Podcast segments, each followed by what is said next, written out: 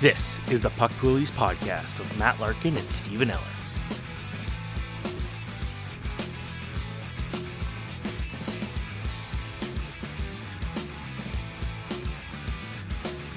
Hello, everyone. Welcome back to Puck Poolies. It's Matt Larkin here with Steven Ellis talking fantasy hockey. As always, hard to believe we are at episode 31. I can't even picture us doing this 30 times already, but apparently we have. Steven, how you doing, my friend? And and I wanted to ask you, how many hockey games have you seen this year before it's even October 1st? I, I, was doing my, the math last night when I was at the Leafs uh, Senators preseason game. I think I'm actually at 12, uh, and that's going to be going up quite a bit this weekend with the start of the OHL season coming back. I'm looking forward to that, and I, I was very tempted to go to Buffalo again later this week for the OJHL Governor Showcase, and if I if we count all those as individual games, that could have been an extra like 25. I'm not going to count those, but. Um, yeah, no, it's, it's, it's good to be going back, and, and you you haven't been in a rink in a while, but I'm guessing you kind of want to be. well, I, I've been in a practice rink. I have been in the Toronto Maple Leafs practice rink, but I am admittedly like this is just a thing, and, and I always feel bad saying this as a hockey reporter. I sound unappreciative, but I'm a preseason snob. I just it really bores me, and I don't like going to preseason games. I just I have to admit it. It just the stakes are too low, and there's such a long grind of six months of hockey ahead, six seven months, seven months no, it's more than that. It's eight months. It's eight months of the NHL season yep. ahead, right? So, I I just can't do it. I just can't do the preseason. I, I, I don't blame you. And looking at the crowd last night, fourteen thousand people. You know, tickets are pretty cheap, so I get it. But the one thing is, I love this is my time to see these guys you won't see again in a jersey. And for someone who cares about hockey photography, it's the one time we might get a picture of one of these guys playing in their jerseys, which is really nice. Although, with all due respect to Ottawa and all due respect to Montreal, who because again Toronto's our local team here. Those teams playing Montreal or playing the Leafs like a combined like 33 times in the play or the preseason. I've already seen their prospects a thousand times uh, at the prospect showcase. I'm okay, literally not seeing some of those guys again. No, again, all due respect to Zack Ostapchuk, I want to see some new players now. Mm-hmm. But Steven Ellis, everybody, jack of all trades. He takes lots of photos, and they're in our database when we're writing articles. There are just tons of photos that were just snapped by oh, Steven. My, my, I took, I took a picture of Brock Caulfield um, and I posted on Twitter, and it was like one of the biggest tweets I've ever had. And the Steve Dangle podcast did the first like 20 minutes talking about it. Like it was kind of funny. It was just like people like it's it's good to have those pictures if you ever need them because there's been a lot of times where like oh this random nobody just signed we need a picture it's like I have it he played one game with the Rockford Ice Hogs last year when they came up here and I saw it that's right that's that's your trademark my friend so Okay, so we're obviously still in fantasy draft prep season. Uh, I'm in the middle of doing an expert league draft right now. It's a slow draft. You can find my recaps of each round uh, on Daily Faceoff. There's rounds one to three are on there right now. Um, my main draft is not until next week, but we know it's draft prep season, so we're going to continue with some special segments that are geared toward helping you make those picks. So, what do we have to start the show, Steven? Well, this is going to be a goalie focused episode, and I love it because goalies are my favorite position. And uh, I think I value goalies a lot more in fantasy hockey than the average person, and partly because they really helped me win my league last year. But let's start with the elite goalies, the best of the best, the guys that, if everything goes right, should be challenging for the Vezina Trophy. Yes, that's a great way to put it. So these are tiered rankings. I wanted to just give you an idea of the reason why tiers are important because they can help you make a decision when you're trying to decide whether to pick a player. And if there are several players left in this tier, you can probably wait until your next turn in the draft. But if you see a notable drop off after this pick, okay, there's only one guy left in this tier, that's when you know it's time to pounce. So tier one, the elite, Ilya Sorokin, Jake Oettinger, Andrei Vasilevskiy, Igor Shesterkin.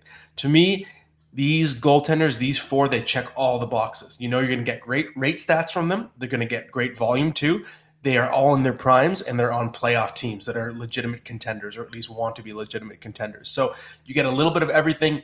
And I'd say each of those guys has a floor of 30 wins and maybe a 915 save percentage. So these are the best of the best, and they are all major Vezina Trophy contenders. Yeah. So when you got Ilya Sorokin, you got Jake Oettinger, you got Vasilevsky, you got Shesterkin. Like you can't go wrong with those goalies.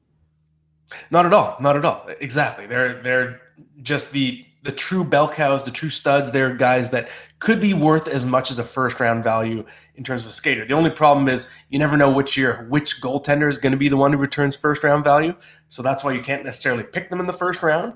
But I think in the second round, I would give my blessing to pick any of those four. So the next tier we have is I call this the excellent number ones. If you have one of these as your starting goaltender, your number one, you're still in great shape. I think each of these goalies they're good enough to still win the Vezina Trophy if everything breaks their way. So that's Connor Hellebuyck, Alexander Georgiev, Linus Ullmark, Juuse Saros, Thatcher Demko. So I consider all these goaltenders to have a ton of upside, probably as much upside as the goalies in the tier above. But I'd say each one of these guys has one question mark. So if it's Saros and Hellebuyck, are they going to get you enough wins on teams that are kind of headed downward? Linus Ullmark, Alexander Georgiev, can they do it again? They came out of nowhere for monster mm-hmm. seasons last year, but are we confident they can repeat it? Thatcher Demko, can he stay healthy? So all these goaltenders are great. I think you're fine if they're your number one, but they're a tier down from the top because they do have that one question mark for each guy. I like that one. All right, uh, going to the low end goal number ones.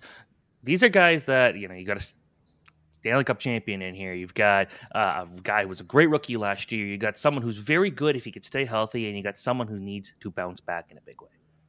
Yeah, so the low end G1s, I have Darcy Kuemper, Stuart Skinner, Tristan Jarry, and Jacob Markstrom. So depending on your league configuration, there might be some goalies in the next tier down that you rank higher. But if you're looking for volume, I like all four of these goalies to play a lot and at the same time, I think it's a shaky situation if you're relying on any of these guys as your number one because they have some warts to worry about.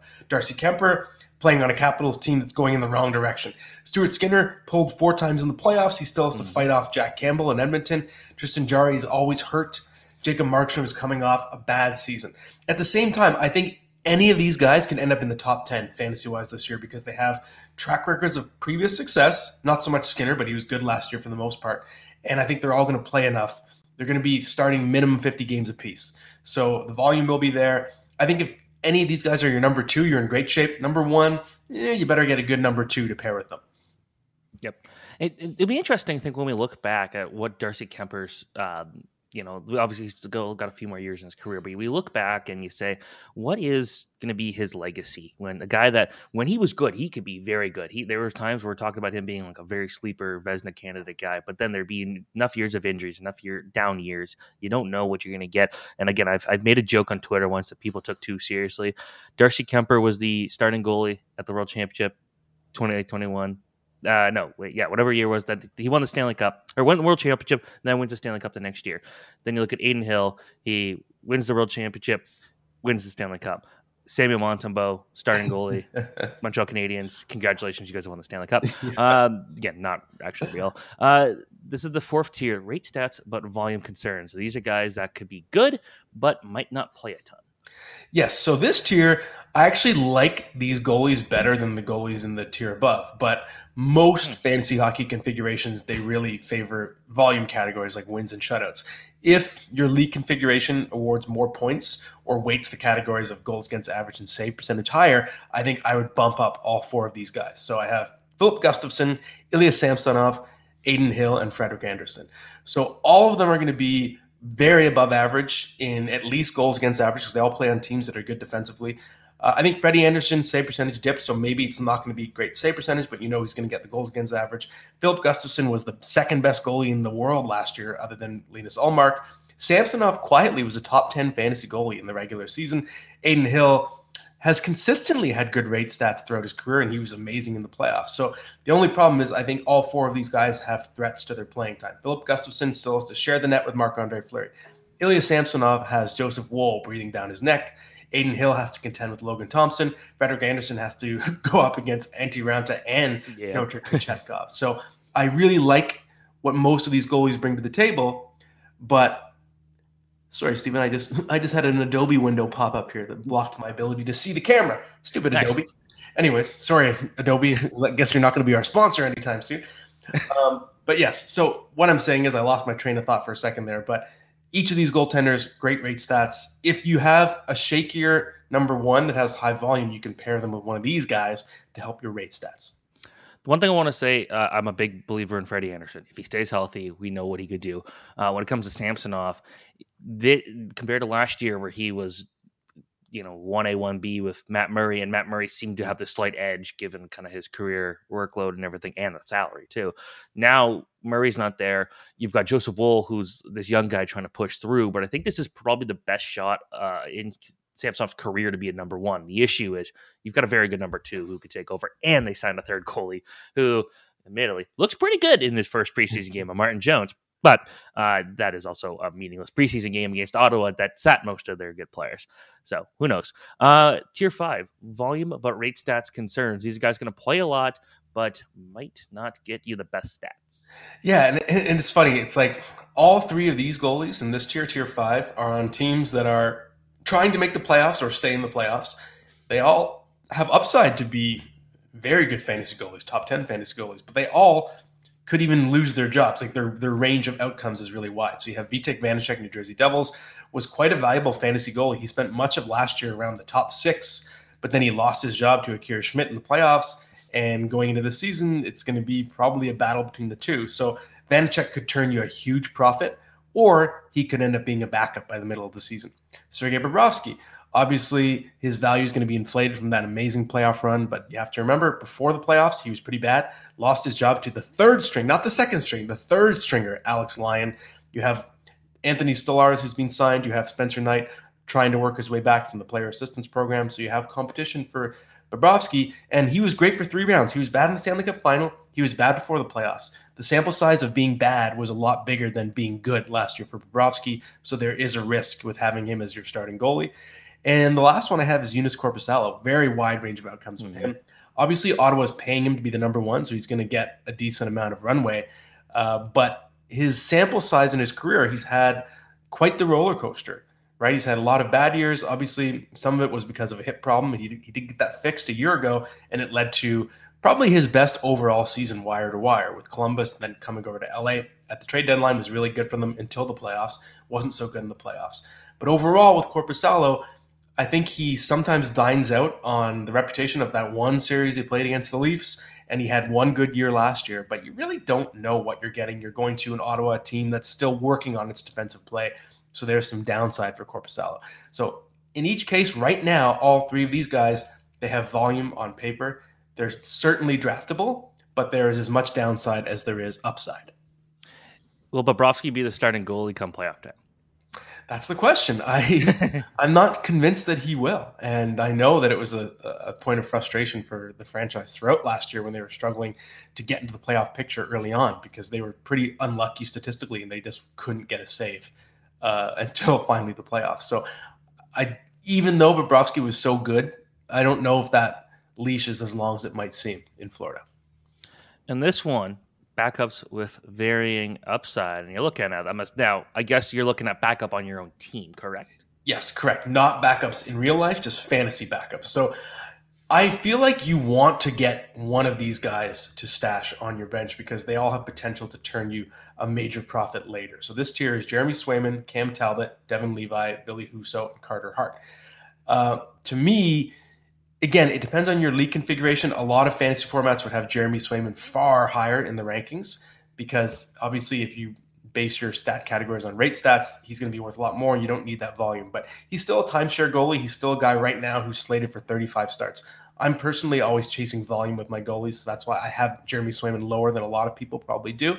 Uh, and I would describe the goalies in this tier, they don't have all the same characteristics. This is sort of a bargain bin of depending on what you're looking for, but all have some upside. Cam Talbot, on a Kings team that looks pretty good this year, if he can hold off Pheonix Copley, that can be a really valuable goaltender on a good defensive team that you might be able to get as your third goalie. And suddenly he actually delivers top 10 value. Devon Levi, of course, we know the upside is enormous. Mm-hmm. If he can stick, we know the team wants him to win that job. He doesn't have to win it, but if he does, we know that the Buffalo Sabres are, they sort of feel like the rocket ship team this year that's going to explode. We're going to talk about them a little more later on the show. So, of course, if you could predict, if you knew that Devon Levi was going to win the job, he's going to be massively valuable this year. Ville Husso, again, depends on your faith in Detroit's rebuild. If you think they're ready to make a surge, he's they're the not. starter. So maybe he's going to be more valuable this year. I'm not personally a believer in Detroit. Doesn't look like Steven is either. I see him shaking his head. Yeah, I don't think Detroit's going to do it. But again, if you believe, then Ville Husso could return value. Carter Hart, a wild card. On John Tortorella coached teams, he doesn't get completely hung out to dry as he showed you last year. And if Carter Hart gets traded mid-season, he could land in a situation where he becomes extremely valuable. So he's someone maybe to stash on your bench. Maybe you're not going to start him during the season, but he's a, a decent person to have stashed away in case his situation changes. So that's tier six. That is a ton of value. that's that's sixth tier. So uh, I guess we could stop talking about goalies for a little bit, which is too sad because goalies are my favorite position. Um, but let's talk about training camp and, and, kind of everything going on in the preseason. You know, we've had a few games uh, for each team now at this point. Training camp's been up for just under a week now. So, which training camp storyline do you think is most fantasy relevant so far? Yeah, I figured let's let's each overreact to something. Obviously, not everything you see in training camp is going to matter, but there will be some actionable items. And the one I have my eye on is John Klingberg getting that PP1 spot with the Toronto Maple Leafs. That was always going to be the thing in fantasy with John Klingberg. If he gets a shot to replace Morgan Rielly, it's extremely important information for fantasy. And it, of course, yes, John Klingberg, his overall game has slipped a lot in the last couple seasons, especially defensively. But even just if you look at the last two years, which would be considered his decline. 88 defensemen have played 100 minutes or more on the power play. He's 13th in primary assists per 60 minutes. So he can still move the puck. He's still a very good power play quarterback. He's more of a threat with his shot than Morgan Rielly is, I would argue as well. So if you have him out there with Matthews, Marner, Nylander, Tavares, that's exciting. The Leafs have been a top two power play in the NHL two years running.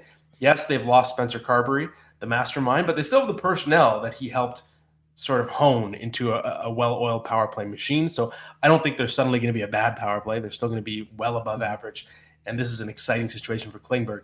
The other actionable item is this is a big hit to Morgan Rielly's fantasy value. He's someone who struggled through a lot of last season, and he's no longer much of a threat these days as a goal scorer from the point. And if he's not out there in the power play, he's going to lose a lot of points. So John Klingberg is going to jump a ton in fantasy value if he keeps this job. Morgan Rielly slides a lot. I will say that again, we're talking on one preseason game, but man, Klingberg looked bad against Ottawa on Monday night. He looked bad. That was like bringing memories of who were number three last year for. Justin Holl. I predicted just, that he's going to be the next Jake Gardiner or Justin Holl. It's not going to be pretty on defense. You know, if, when you look at Klingberg, he, he had a lot to prove last year. He was on that one year prove me deal, and he he hurt his own value for sure. Let's see what he can do this year for me, the the training camp battle that I, I guess, the training camp storyline that was most interested to me, and this will not come as a shock at all, but it's who is going to play with Connor Bedard in Chicago, and it looks like Tyler Johnson is going to be the guy that they're going to be mm. going with, and that one's really interesting. You know, he had 32 points last year, but if you look at a full season because he only played 56 games, we're looking at a guy who could hit 50 points last year. When it comes to the Blackhawks, they had a couple guys last year that looked probably much better than they would have been on other teams, just given the situation of that group. But Tyler Johnson, you know, is, is not a spring chicken anymore. He's 33 years old. It feels like a quite a while ago that we were talking about how good he was as a small player. He was kind of the the model, you know, five foot eight player that you really want a guy to turn into if they're that big or that small. But you know, 72 points in 2014-15, and he's had 150 point season since then. So it, offense has been hard to come by, but we know he's got the skill. We know he can move his legs, uh, and if he's healthy, he could still be a valuable offensive contributor. You throw him on a line of Taylor Hall and Connor Bedard, and that is maybe the best line he's ever played on in his career. So this is a good chance for him to be this good guy, good value guy that might not be too high in, in, in some pools because the fact he hasn't put up a ton of points. And yeah, again, he had 32 points last year. He had seven the year before. He had 22 the year before that, and 31 the year before that. And the issue is he hasn't hit the 70 game mark since 2018-19. So if he stays healthy, we know he could put up points. Staying healthy is the concern. But the fact that he's starting this preseason right now and starting training camp with Connor Bedard, I think has to get you pretty excited about what he could do. Yeah, I think that's a bang on assessment. And I did an update of my top 300 fantasy rankings last Friday, and I did move Tyler Johnson up. He was on, on the bubble, and now I moved him into roughly the top 275. So I think absolutely he's draftable now. I would still bid carefully just because of, like you said, Steven's health risk. And we just don't know how stick on that line. But I think in uh, a deep league, you you want to draft him with a late pick, and maybe even in a medium league, he's an early season waiver ad as well.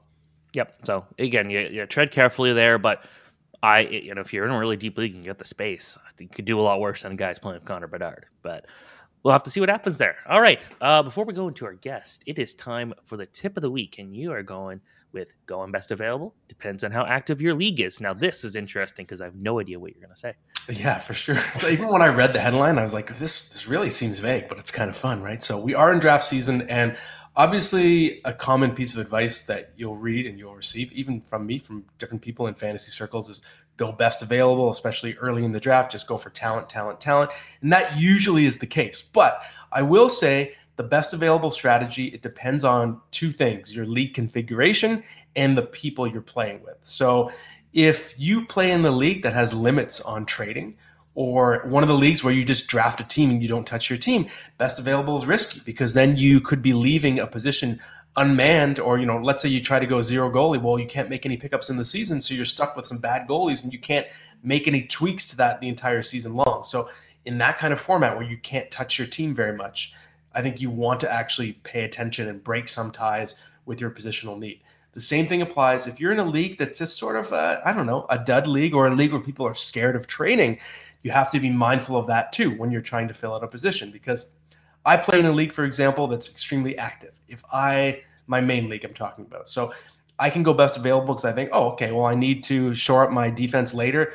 I can talk to one of the 15 people that are super active in this league and I'll work out a trade. Throughout the season, I can do this over and over because people love to play the game and engage. But if you're in a league that's pretty casual and you don't have that level of engagement, you're probably going to be kind of stuck with what you have. And in that case, you don't want to leave major holes in your roster coming out of the draft. You want to make sure you pay attention to every position. So, just in summary, pay attention to the style of league and who you're playing with. Okay, I like that. It's time for our guest, and it's a returning guest. It is. We're very happy to bring back our buddy Dom Luszczyszyn to talk, of course, fantasy hockey, but also his favorite, Taylor Swift. Okay, we are very pleased to bring back one of our pals, going back to our hockey news days on the show, our buddy from The Athletic, national NHL writer Dom Luszczyszyn. Dom, it's great to have you back. And I feel like this is a big moment. In my mind, it's a big moment for you because I think you were the original Swifty among hockey reporters. And now, just with the way things are blowing up, you're ahead of your time. We are going to get to Taylor Swift eventually. But first, just how are you doing, my friend? Uh, not too bad. I actually saw Taylor Swift, uh, saw the Eras Tour in Pittsburgh this summer, so definitely a highlight of my entire life because of how close I was. I somehow managed to get front row right at the diamond, and it was incredible. She was she was right there. She was like five feet away from me, and I, she became a real person then. Um, I don't know if I was the original Swifty. I know Sara Civian has been in her corner for a while. Sara, Sara met Taylor Swift at the Reputation Tour, so she definitely gets some credit there. Alison Lukan as well, big Swifty. A lot of Swifties, but it's definitely become more popular for sure. For sure. It's crazy to think, even just the seat that you had for that show, I feel like even just months later, that would be worth about, I don't know, $90,000. um, so, Dom, let's talk a little fantasy first, okay? Before we get to the good stuff. So uh, I'm curious for you because you're someone who I think you're known for your conviction. You have strong opinions backed up by a lot of research and you stick to them and you're willing to dig your heels in and say X or Y about a certain player. So is there anyone last season that changed your mind and surprised you? And are you now in that player's corner and actively trying to draft them?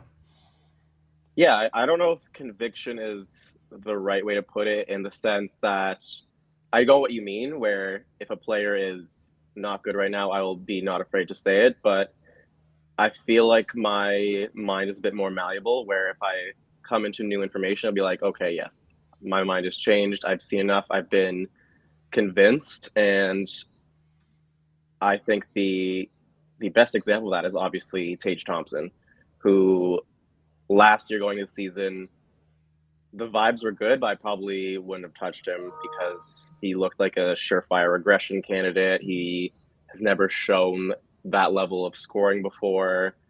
Uh, on ice shooting percentage wasn't something that looked sustainable, but Tage is Tage. The vibes are immaculate, and now he looks like a surefire, like top 20 fantasy player. And I have zero doubts about him in that way, just the way he the way he does things is so unique and special and what a player. Mm-hmm. It's hard to find a guy like him in the NHL today. Uh, so let's say you're starting your own fantasy league today. What is the ideal league configuration for your own fantasy league? It is not the standard fantasy league, which I despise, and I think it's the reason why a lot of people do their own thing and change things up. Um, I've had a fantasy league with my buddies since like high school, and we've always been tweaking it. But we've had this one format for the last, I think, seven or so years, and I think it works really well. Um, we, used to be a points league, so whoever had the most points in the year won, and that became really boring after probably December. Usually the top guy like ran away with it. That's the annoying part. So head to head was the way. We changed that, but we stuck with points rather than categories. I think categories in hockey is a terrible way to do things. I think it makes categories that shouldn't be equal equal. They're I think the standardized ones have hits. Do they have hits? They have I don't know if minus. standardized, but maybe they do these days. Yeah. Blocks, plus minus, hits, all these trash categories that should not be equal to goals and assists. And it makes players like Brady Tkachuk top 10 fancy players when he's really good now, but to be this category monster, it doesn't make sense. And I think with points, you can weight things based on how important they are. So goals and assists naturally should be worth more than a hit, worth more than plus minus, worth more than a shot, even.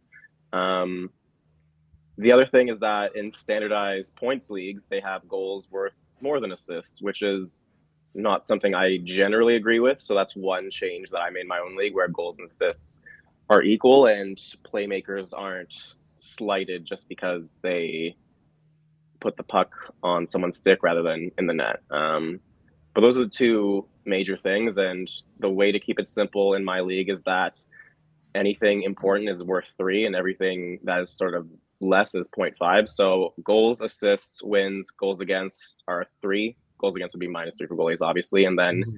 shots and saves are 0.5. And it works out pretty good. The goalies are a little volatile from game to game, but like it works out. And that's sort of the the appeal is that there is a bit of random variation where a lesser team does have a, a chance if it comes down to goaltending. Okay, that's a pretty interesting configuration. I can see the logic because I'm definitely I'm all for trying to create systems that uh, accurately represent real life. So in fantasy football, I play in a league that's super flex, and we have six points for passing touchdowns because we want Patrick Mahomes to be the top scoring player. We want Josh Allen to be the second. Like they are the two best football players in the world, give or take, right? So Oh, I definitely agree with on, the philosophy. I mean, you said Superflex, and it immediately reminded me of the most important thing in my league. Um, Superflex, you can have two quarterbacks. Is that correct? Correct, and you can start two quarterbacks at once. Absolute insanity to me. Not real. Complete fantasy land. And it is the number one problem I have with standard leagues is starting two goalies. I think it's so ludicrous because that would never ever happen. So we have one starter starting goalie slot it decreases the importance of goalies. I think in in normal leagues they usually like there's a run in the second round, you need your starter or whatever, and because of how random they are, your entire draft can fall apart just because you don't have goaltending and you maybe wasted a slot in the second round. One goalie just makes sense with how hockey has always been played. I correct me if I'm wrong. I don't think there's ever been a time where two goalies were just hanging out in net and stopping pucks together. And you that, that you, movie, that Farrelly Brothers movie, stuck on you. That would be the only time. That, that that'd be it, right? And I think with how teams are going to tandems, the platoons, and not having these workhorse starters, it makes sense to only have one guy for fantasy because the the pool of elite guys is so thin that if you're on a 12 team league, you're rostering 24 goalies. There probably aren't like 15 goalies worth starting night to night. Hmm. Yeah, I can see the logic. I, I, I skew the other way. I still think if you start one with quarterbacks and goalies, you totally devalue the position. But I can see I can see the the logic for sure. Uh, I wanted to ask you about the idea of your guy. So for me, it's like, for example, in fantasy drafts this year, I'm trying to get Evan Bouchard everywhere. I think he's just going to go to the moon. I'm curious, do you have someone that you're targeting right now that you just feel like you need to get in every draft that you do? I want to preface this by saying that I never prepare for a podcast ever, but I looked at your questions like, oh, I got to prepare for this. This is the one question I didn't have to at all. Uh, Evan Bouchard is the guy. I think he is so underdrafted right now. He we saw what Tyson Barrie did for the Edmonton Oilers power play. Evan Bouchard is a lot better, and he showed that as soon as he got the starting power play one job last season.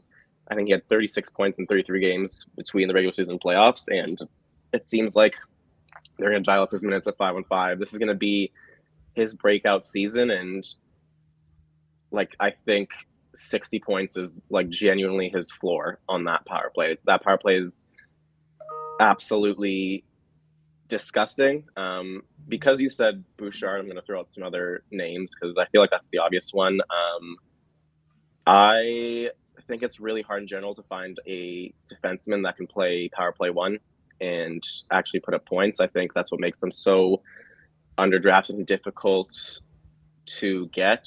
So I think finding a sleeper there is good, and I like the I like the Ducks options where I don't think Cam Fowler is very good, and I think they have two rookies who might steal that job, and Olen Zellweger and Mintyukov, whoever makes a team. I, I generally think could steal that job, and you can probably get him with your last pick or whatever. And aside from them, I think Carter Verhaeghe and Brandon Hagel didn't get a lot of power play time last season and still productive this season. They should be on power play one.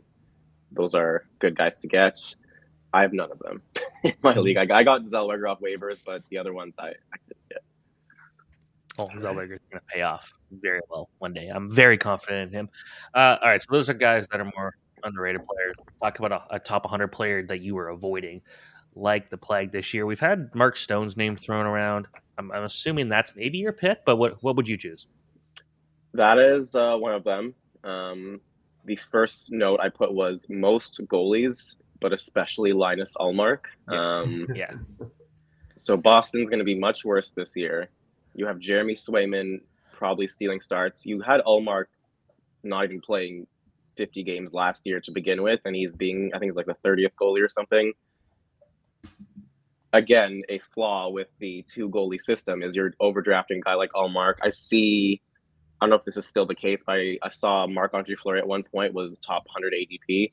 Sure, absolutely, why not? Um, and these are the problems with the two goalie system. And even in those leagues, you're doing yourself a disservice drafting Ullmark that high and Fleury probably at all. But aside from that, I think other than Stone, the big one for me is Tyler Toffoli. I think a lot of people are really high on him because he's going to the Devils. He's going to play with Jack Hughes. That's all very exciting. I don't think he sniffs power play one, and I think that is a huge detriment to his overall scoring ability, especially if you're in a league where power play points are a category and matter. Like he's going to be great at five and five, great in that way. I think he's maybe sixth or seventh on the power play depth chart, and that should hurt his production a, a meaningful way. Mm-hmm. You've taken me on a roller coaster because one of my keepers is Carter Verhaeghe, hey, and one of my keepers is Tyler Toffoli. Oh, so I don't know how to feel. How, how many keepers do you have? Uh, in my league, it's depending on how far you go. So if you make the final or better, you get two keepers. If you make the playoffs, you get three, and if you miss the playoffs, you get four but I went for it. Like I, I went all in. All my players were expiring deals, so I have the I have terrible keepers. My keepers are Carter Verhaeghe, Tyler Toffoli, and Jacob Trouba. It's it's bad. So I'm, I'm, starting over. Yeah, it's gonna be bad. It's gonna be bad this year. You're gonna be starting over for a while. Oh my god. Oh yeah, I'm going full tank. I'm actually excited to try like doing a full tank. Mm-hmm. Uh, so Dom, I was talking to we had Dauber on last week, and mm-hmm. I feel like this is a weird year. You can correct me if you disagree, but I feel like there's a clear one-two in drafts. It's McDavid, Draisaitl, mm-hmm. but after that, there's a. I think you can make an argument for I don't know eight different players as the number three overall pick. So I'm curious for you, who do you rank as number three? Yeah, and I think the reason for that is all those guys have different reasons to be number three and different reasons to not be number three at all. That starts with Nathan MacKinnon, who by fantasy points per game will be number three. Will he play 75, 70 games? Who knows? Same thing with Auston Matthews, where you probably expect to bounce back towards 50 goals, towards 100 points, towards getting all these shots. But he also has those injury issues. And we also saw what his floor was last season, where there's a bit of a risk. Matthew Tkachuk is up there, but first two months, his top defender is going to be Gustav Forsling and then Oliver Ekman-Larsson. It's bad. And mm-hmm. it might be a lot harder to generate offense for the first two months. Power play might not be as good. He might not be 100% healthy himself after the playoffs. So he's a, he's a tough one. David Pastrnak, I mean, we know what not playing with a good center is is going to look like, and it probably doesn't mean he probably means he doesn't get to 100 points again, but he's this transcendent talent that maybe he does. There's just risk there. So those are the the options for me. I would probably go with Matthews just for you want to get one of your favorite players at number three. Why not? He's there, but the choice is probably still MacKinnon. Mm-hmm. Okay, I like it.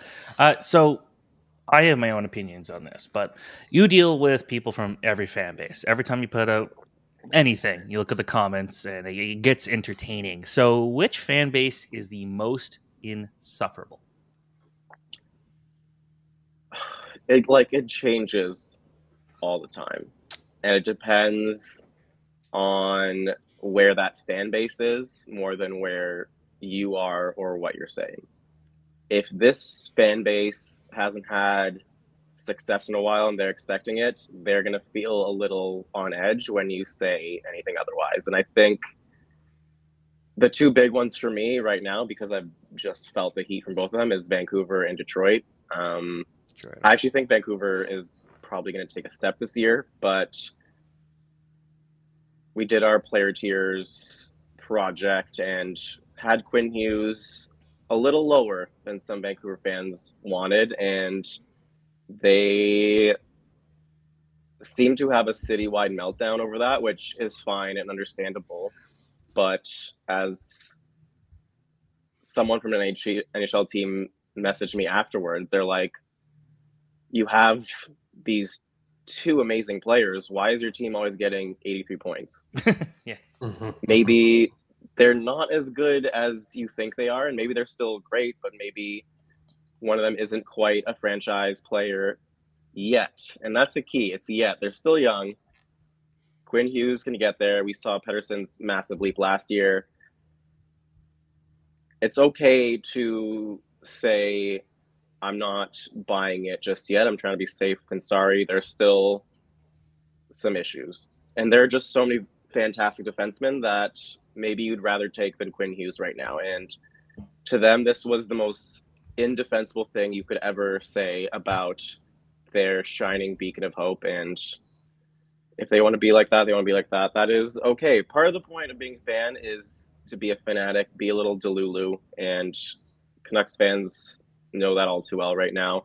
Detroit, I'm just very skeptical of the Yzer plan. I don't think they're in a good position at all. And they seem to think otherwise, and that having a non elite core that still has all these question marks while improving and moving away from the place in the draft where you get those types of players and building through free agency is fine, then sure. If you want to believe that, have at it.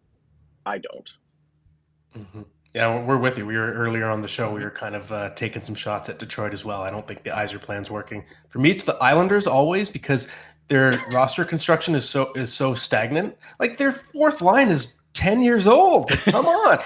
so I, they get mad at me. I'm like, I'm sorry, you didn't like your team is untouched. And then the Oilers, of course, because there's this, this sort of obsession of, with Toronto from Edmonton. I don't know why. And I got heat for one year because in the preseason I said like after a game, Leon Draisaitl's body language, like during an interview, I was there. Like he was kind of dismissive, and it felt I was like, oh, it feels like we're already in February. And then all year long was like, oh, you're a body language expert. Oh, doctor, how does his body language look today? And that was lasted for an entire season. So fair enough. That was well played, Oilers Nation. I, I respect it. That's pretty good. Yeah, it's pretty good. Uh, so Dom, we've kept you longer than we promised. So we're gonna we're gonna end with this last question. We have another one that just in my notes it says Usher Super Bowl.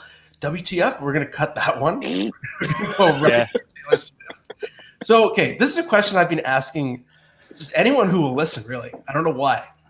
Uh, but to me, I've been fascinated with the level of fame Taylor Swift has achieved, and I mean specifically in the last six months, like basically tied to the Eras Tour, Eras Tour, Era Tour. I forget.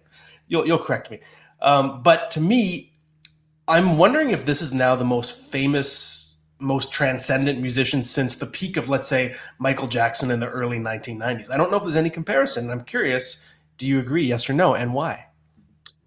Absolutely. Uh, I feel like I heard stories that Michael Jackson couldn't go to like Lakers games because he was bigger than the Lakers game, and we saw that happen uh, on Sunday, where she went to the Kansas City Chiefs game, and the story was her at the game and not so much the game. Obviously, they're playing the Chicago Bears, so the game didn't really matter. But you see the NFL changing their bio. You see all these brands getting in on the action. I just like she is the industry right now. She is the moment, and I don't know exactly how or why it happened, but I think the fact that she doesn't really have any competition in terms of people on the same level in pop right now. I think a lot of people have sort of fell off. Drake has fell off. Um, the Weeknd has sort of fell off in his popularity, especially after the Idol. Oh, and man. there's no one, no one new that is really taking uh, taking the mantle other than Olivia Rodrigo, and I think even like uh, she just it's just impossible to match what Taylor is, and I think with folklore and Evermore, people started taking her more seriously as an artist, and then going back into her discography and th- seeing that this is actually like a very good songwriter. She has very good albums. It's not just what we were told to believe about this artist that it was just this frilly music for teenage girls and there are obviously still people who believe that but when you go back in the work like it is strong work and it is strong and consistently good work and the pandemic helped with that and she brings that all together with the Eras tour where she's performing all these songs from her entire discography tickets become impossible to get because there's so many new fans and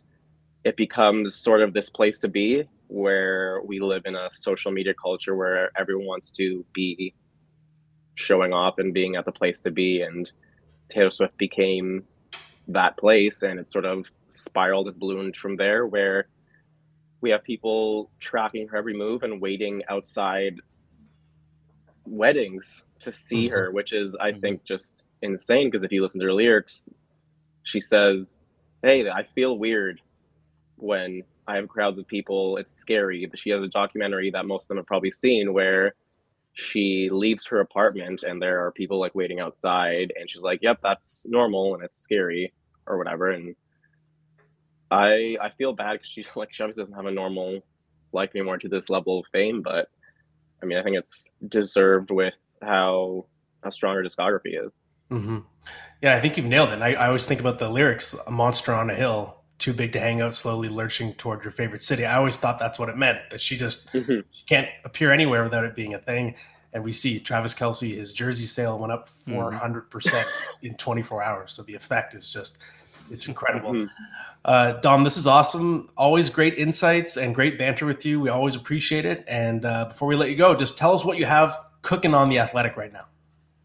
Uh, right now, we're going through season previews. So, looking at how good every team is, uh, plus like one big question that each team has. Um, so relevant to what we just talked about, one of those was, is it a make or break season for the Yzer plan? And I think a lot of fans took that as, is it make or break to make the playoffs? And that's not the question. Is is it make or break to show that this is a plan that is going to work?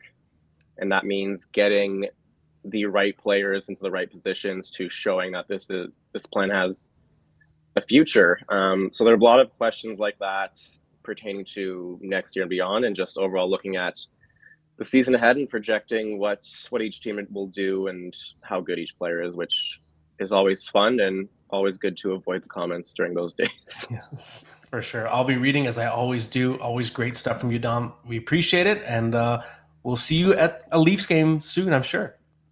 Absolutely, yeah. First time they play a good team, I'll be there. Awesome. Thanks, buddy.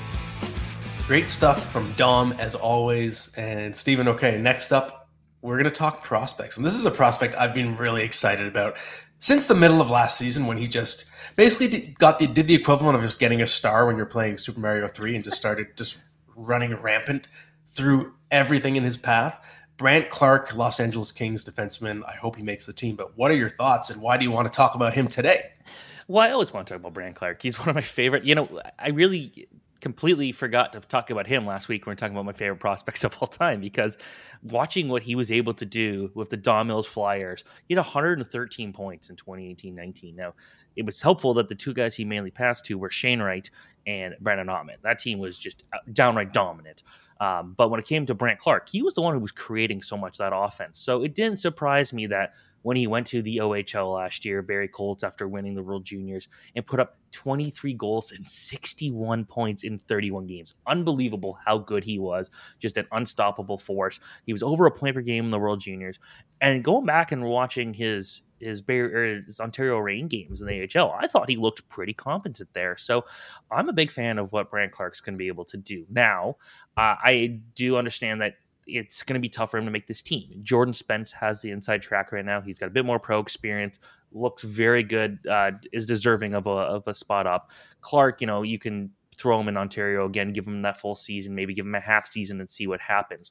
But to me, he's good enough to be in the NHL right now. And I think if you've got a, a deeper league, if you got a if you got a, a, dynasty league and there's an opportunity to get Clarke, you're getting a guy who will be playing power play one minutes one day, a guy who can control the game offensively. I think you know there's some defensive shortcomings, but I do expect him to be able to put 50 points up a season, and you're going to be wanting to see more defensemen do that over time as guys like Cale Makar and Adam Fox continue to take over the league. But when it comes to Brandt Clarke, there's been so much hype for his offensive game for a long time, and it's not like he's just getting assists. Like he knows how to shoot the puck. He 23 goals. Yeah, you, you would expect that out of a guy who was you know 19, 20 this year, but he wasn't an overage player. But he's putting up overage player numbers. Mm-hmm there's a reason he's so well regarded. So I'm a huge believer in Brandt Clarke as an offensive defenseman. And, you know, it doesn't matter what he does defensively because those don't really matter in fantasy hockey. It matters what he does with the puck, and he does great things with the puck. So uh, as the Kings continue to improve and hopefully become this long term contender, Clark is going to be a big reason why. Yeah, I'm with you all the way. I'm really excited about him as a fantasy prospect, and he's someone I'd be willing to reach for if he makes the team. Uh, and I think it is only a matter of time. Dynasty format, absolutely go for it. For me, I just I wish he was a left-handed shot because there's so much more room to grow on that depth chart. The Kings are just rammed on the right side, and even if Clarke makes the team, there's still Drew Doughty to contend with on that right side for a key offensive role for power play one, and so on and so on. So I hope I could I could envision a scenario in which they try him uh, on the left side on a power play or something like that because he is a threat with his shot as well.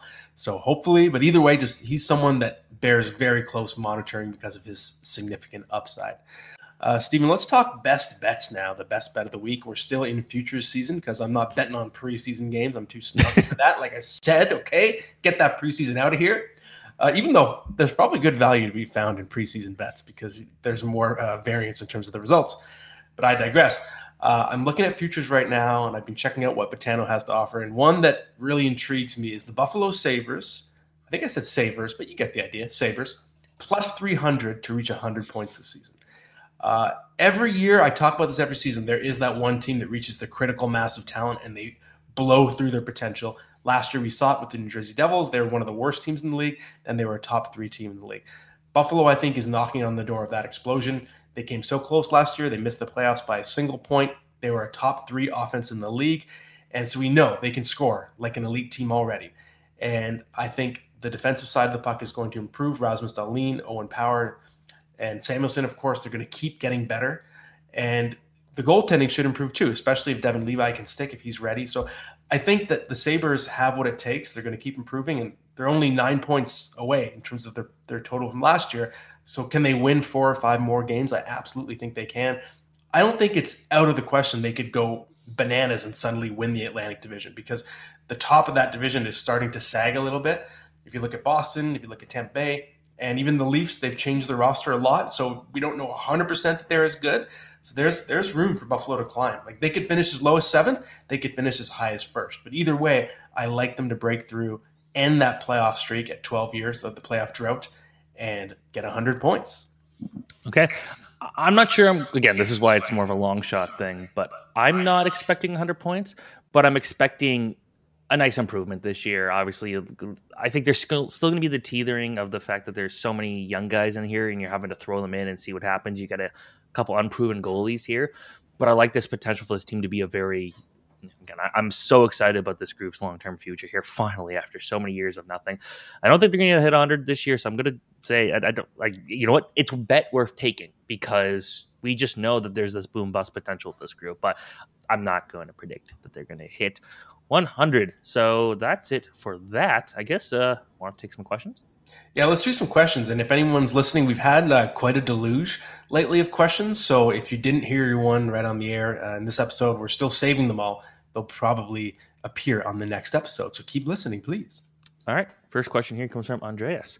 In the ninth to 12th round, based on Yahoo ADP, do right wingers or D have a higher VOR? Yeah, so VOR for the uninitiated value over replacement. So VORP as well is usually the, the, term that's used, VORP, value over replacement player. So it's when you're trying to decide what position to target and you're trying to figure out how much value does this player have over what you could find on waivers. So for example, someone like a Cale Makar would have an enormous value over replacement player because of the quality of defenseman you'd be able to find on waivers after a draft. He's almost like a cheat code. Connor McDavid would have the biggest value over replacement in the league. This is a really interesting question.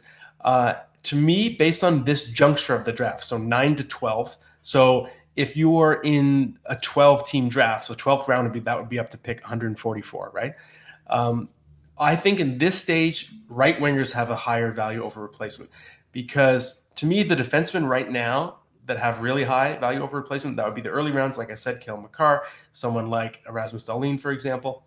But when you get to the middle rounds, it's kind of fickle. It's like if I ask you right now, Stephen, who who's going to give more fantasy value this year, Seth Jones or Jakob Chychrun?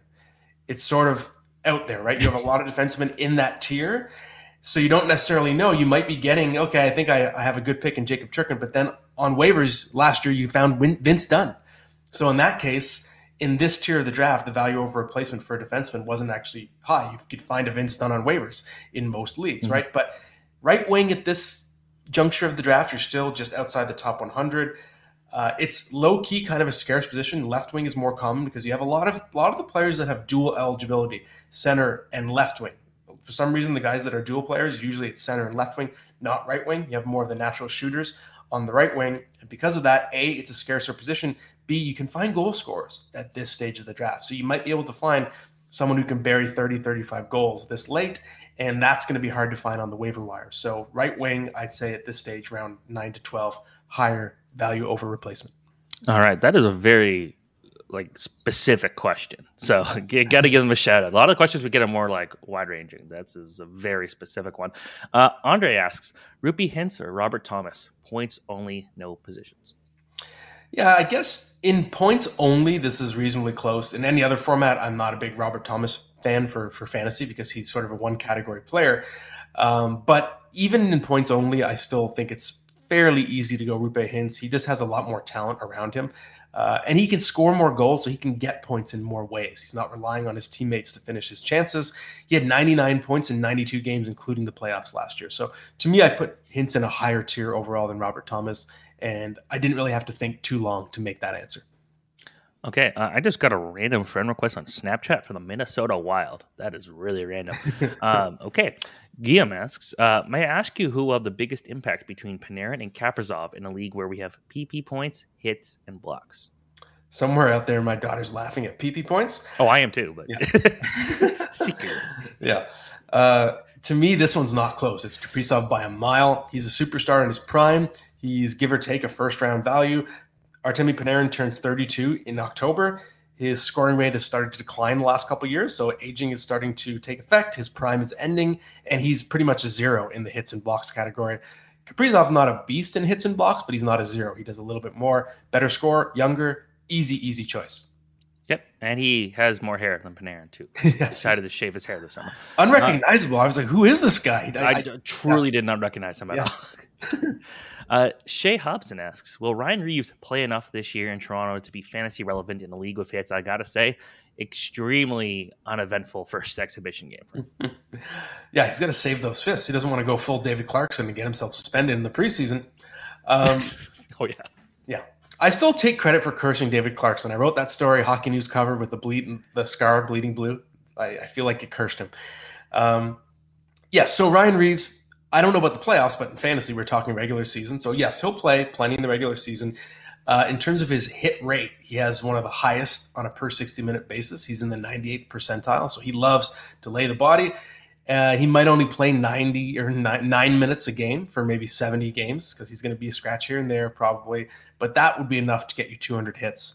Um, but if you're looking for offense to go with the hits, maybe 10 points, maybe 15 points, not much more. But I think you can safely expect 200 hits at least look at his stats. Like he does have the ability to put pucks in the net. He does know how to get some points, but it's always limited. But you know, he's not like those guys that you'd see in the 2000s that would get 300 penalty minutes and they had one assist and it was a secondary assist on a line change. Like, yeah, that, that never happened. So, uh, all right, so we'll cap off the questions there again. Save some more. We got we got some great questions uh, coming through the next couple weeks, but it's time for starting lineup, and we're both from the Toronto area.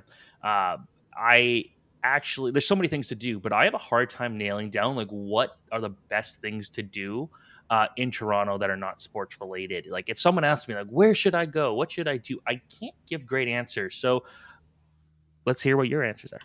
Yeah, I tried to go for a hybrid of not too touristy and not too hipstery. I wanted something between the two. So something that's you're still doing some sightseeing, but you're not just doing all the most obvious rat racer type of sightseeing as well. So honorable mentions CN Tower, you can climb it if you want to. The ROM, it, the ROM is good, but I don't think it's really different from any other museum in terms of how much it stands out.